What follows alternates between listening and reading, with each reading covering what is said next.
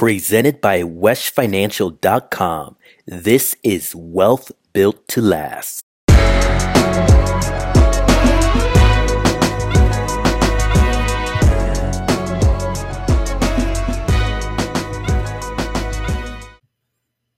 everyone, Marlon Wesh here with Wesh Financial, and welcome to another episode of our show.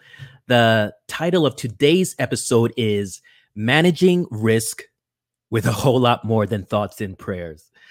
Let's just admit it, guys. Um, you know, when you start thinking or you st- you're talking about making a plan for your finances, the first thing that comes to mind is saving or investing, right? It's the stock market, it's your four oh one k, it's your brokerage account, it's uh, all of that fancy schmancy stuff, the charts that go across your Yahoo Finance uh, account. Uh, maybe it's the analyst reports you get off of your Morningstar account. Admit it, when you think about finances, when you think about improving your finances, the primary thing that comes to mind is investing. If uh, if that's so, you know, you truly aren't alone. I mean, after all, most of the high-achieving professionals, the entrepreneurs, business owners that I'm having conversations with, their primary concerns are that, you know, they're scared of running out of money in retirement if they don't have enough saved. They're concerned that they might be missing out on opportunities to significantly, exponentially increase their earnings. They're um, they're concerned about taking their hard-earned money and turning it into more money, right? So it's not it's not a, a novel thing. It's not something that's bad or something that you should be ashamed of. Not at all. These are necessary steps. These are necessary processes. These are necessary strategies to build significant and lasting wealth. But it is a step too fast. You know, the number one reason why finances go awry, besides the fact that um, staying in the dark about your finances are the number one way to fail at it. Um, but besides that, the number one reason a money plan goes awry is because most of the people that make a plan for their finances, they're planning for all sunshine and no rain. They're thinking about an ideal situation, an ideal outcome that they want out of their finances, the way they're living their lives, what have you. But they don't take account of all the things that could trip them up along the way. When you think about it, the broadest goal of wealth planning, right? You know, the overarching picture, the over arching conversation that's carried throughout every step is that you're trying to leverage your income of your working years to break your dependency on that same income in your retirement years. Does that make sense? Right? You work nine to five or what have you every every day and uh, maybe every week, every other week, monthly salary, what have you. You get compensated for your services, your expertise, right? But at some point, you're going to get older, frailer, less enthusiastic about the fact that you're doing that. And you want to put yourself in a position where you're no longer uh, dependent on that same income in order to survive. That's the broad goal of wealth planning, right? And why do we do that? Well, we do that for the simple reason, I've said this on countless other shows, that we have limited resources of time and money, okay? And we need to leverage those two resources to turn our money into more money, right? If that wasn't true, you know, we wouldn't have to do this planning at all. It would be a moot point, right? Because we would have all the time in the world and we would have all the money in the world. So there would be no, there would be no barrier to us doing anything that had a financial cost uh, attached to it, right? But just like in our investment strategies, our saving strategies, you know, most of us, most of us know that it's a really smart thing to spread our assets around, spread our money around, so that everything that we haven't bet the family farm on the uh, on one horse. Did I say that right? I'm a Haitian immigrant, so you're gonna have to forgive my uh, uh, American euphemisms, right? But you don't want to spend all your money in one spot, because chances are that horse can become lame. Chances are that company can go under. So what we do is we diversify. We take our money and we put it on different horses. We bet it on different horses. We spread it across different companies. We spread it across different sectors. It's a well, uh, it's a it's a well-received uh, fact that that is a key to su- success in the stock market. And just like it's important to diversify your investment portfolio, so you're reducing that risk of losing everything, it's equally important to spread out your income dependency from just being on the shoulders of your employer. Did you catch that? It's as equally important to make sure the way you pay for the obligations you have today and fund the goals you have, your future goals, you want to make sure the risk that's associated with you being solely dependent on your employer to you being employed by your employer to fund all that, you want to spread that around. So if building that nest egg is the goal, right? Whatever that represents, it may, it may represent you being completely retired at age sixty-five, what have you. It might mean you're uh, partially retired. You might want to always work just a little bit, but you don't want to have to have to work. Or maybe it's like, I want to move to Bora Bora, live in a beautiful beach community and just smoke my cigars and drink my whiskey all day. Whatever that goal is, if building that nest egg is the goal, you've got to be able to anticipate what could potentially keep you from being able to achieve that goal. That is where wealth planning comes into play. So let's talk about it, right? What are a couple things that would keep you from uh, uh, achieving goal- those goals? Well, what comes to mind for me is not having saved enough, or your money losing its value due to inflation, right? What do we do to combat that? Well, we typically, we want to make sure that our investments in the stock market, you know, the returns outperform inflation and supports our retirement cash goals. Whatever that big number at the end of the day is needed, we have to make sure that our strategy gets us there. It's not good enough to just put money away and say, oh, I'm saving. So what? How much you're putting, uh, how much are you putting away? Is it enough to support that goal, whatever your nest egg goal is? Another thing that uh, would keep you from achieving that would be not keeping what you've earned, whether it's due to investment fees or taxes uh, that are outrageously uh, punitive, right? So you want to make sure your investment strategies, one, don't penalize you with unnecessarily high fees or leave you catastrophically exposed to punitive tax liabilities. That's one way that we combat that problem, right? Another gap, another challenge, another stepping stone that could potentially keep you from uh, realizing your goal of that nest egg would be being unable to generate enough income in your wealth accumulation phase due to a debilitating injury or premature death, right? So what you need is a plan that protects your income where it's vulnerable. What am I talking about? I'm talking about strategies from a fully funded emergency fund to disability and life insurance. I mean, think about it. A lot of us have started saving at some point in time in our life, and we've been derailed by something, and that something is called life. It may have been a uh, situation with the car. It may have been with a medical illness. It may have been with an unexpected housing issue, uh, what uh, unexpected unemployment, whatever it is. Many of us have had uh, plans to save. We've actively begun to save. And somewhere along the line, we've had to take from our savings in a way that hurt our future goals. right? And it sucks, and it's demoralizing, and it's frustrating, and it it it it, it makes us feel that we just can't win.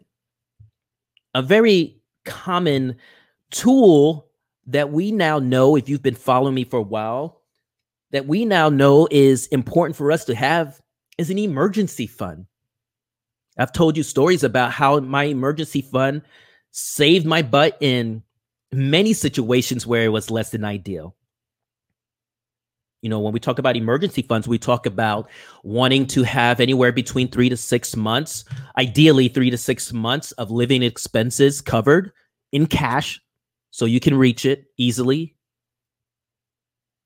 And when I think about life insurance, when I think about disability insurance, I like to put them into three categories.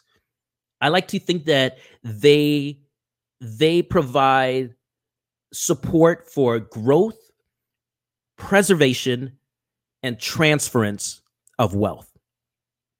Life and disability insurance, I like to think as the emergency fund that doesn't make sense for you to save for.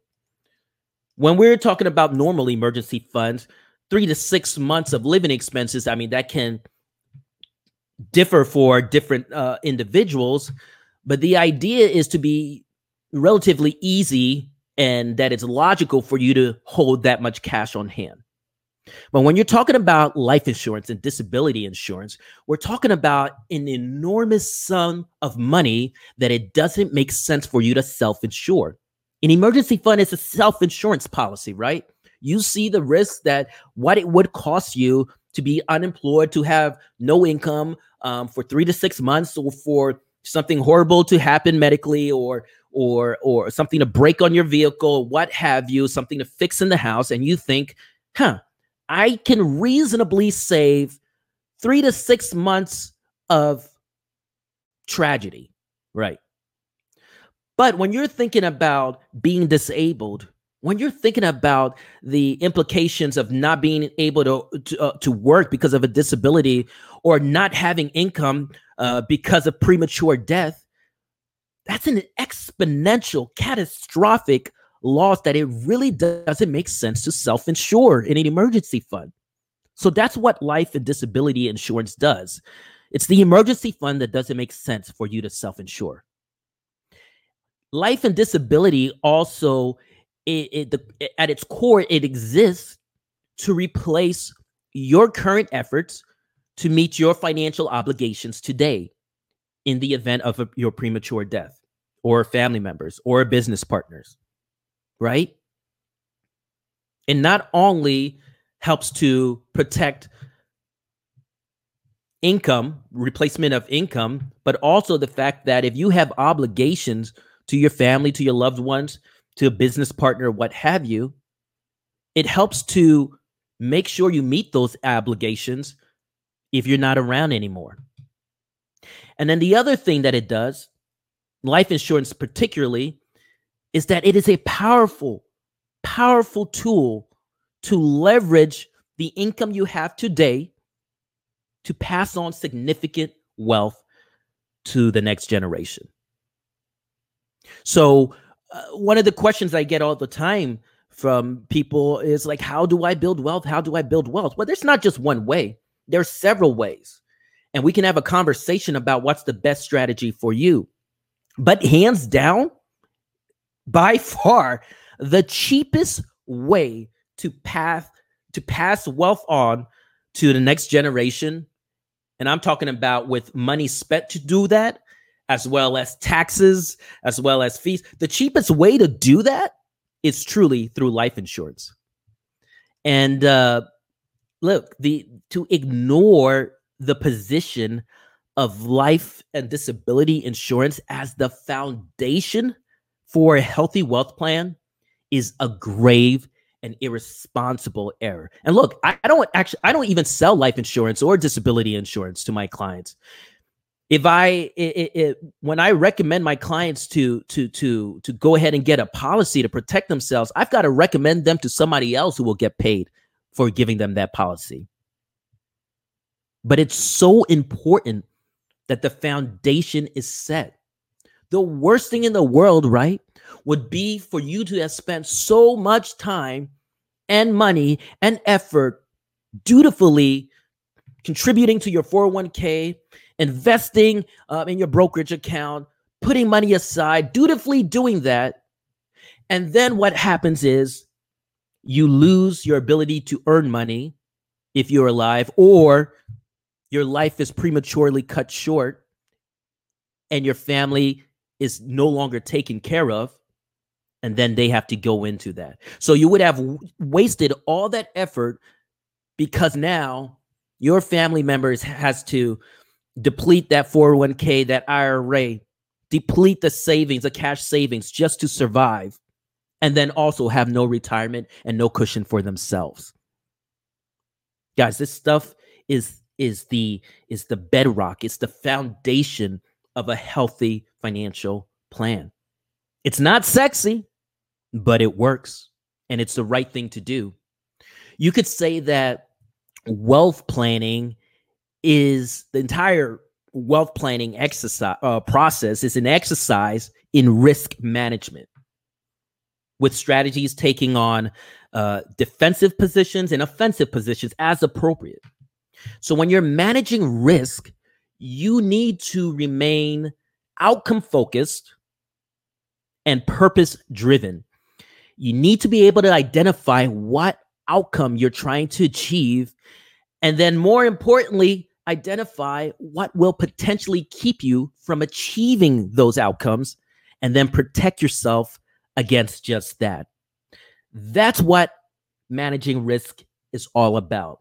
And you got to do it with a whole lot more than thoughts and prayers. You can't plan for all sunshine and no rain, because rain is inevitable.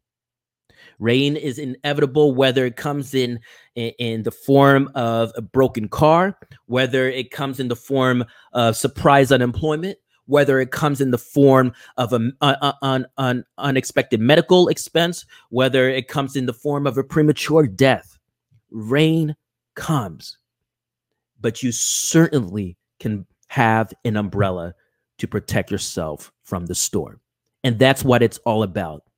Make sure before you venture out fearlessly, boldly, aggressively going after your financial goals, aggressively saving, aggressively uh, uh, funding your children's educations, funding your retirement, doing all the things that will set you up in the in the position to win. Before you do that, make sure you have an umbrella as you go out into the storm, or else you'll get drenched, and worse, you'll drown. So those are just some thoughts that you want to make sure that as you're creating your financial strategy, that you're cognizant of. And if you're cognizant of that and you put into practice the things that we've talked about today and on all the other shows, you will put together a plan that is a one-stop solution to managing your wealth. It's a coordinated strategy, and you will get to a point where you can just look at yourself in the mirror and be proud of this person that created an amazing type of life, not only for themselves, for their, their family, their loved ones, charitable organizations. If you're philanthropically inclined, uh, you, you, you'll know that as you enjoy what you've built because you've worked hard, you'll know that you've not endangered your family's livelihood because you took a vacation. You'll feel invigorated by the fact that you finally understand how money works and now it's working for you. And you'll be overtaken with this sense of complete gratitude that you have a step-by-step plan to break through the ceiling that is your income, to create that nest egg that you need to live, to, to, to retire when you want, and enjoy any uh, level of income security that just is beyond what you could have ever imagined before. If that's what you want, and if and, and you're concerned that you perhaps aren't able to do that on your own, I want to invite you to reach out to us at my family money plan dot com slash talk. It's a free breakthrough call that I offer uh, to my listeners, to my viewers, and and and and on the call we really just dig deep into what your out your your desired outcomes are. And we identify what's keeping you from getting there. And then we work with you to close the gap, help you miss some of those steps that miss some of those missteps that could completely derail your strategy and your plan. If that's what you want, reach out to me, my family money plan dot com slash talk. And I'm happy to spend forty-five minutes to an hour on the phone with you and help you achieve those outcomes that you so desperately want. That's it for today. Until next time, keep living the life that you want to live and live it on your own terms. I'll talk to you later. Bye, guys. If you're enjoying our show, follow Wesh Financial on our social channels and don't forget to like, subscribe, and share.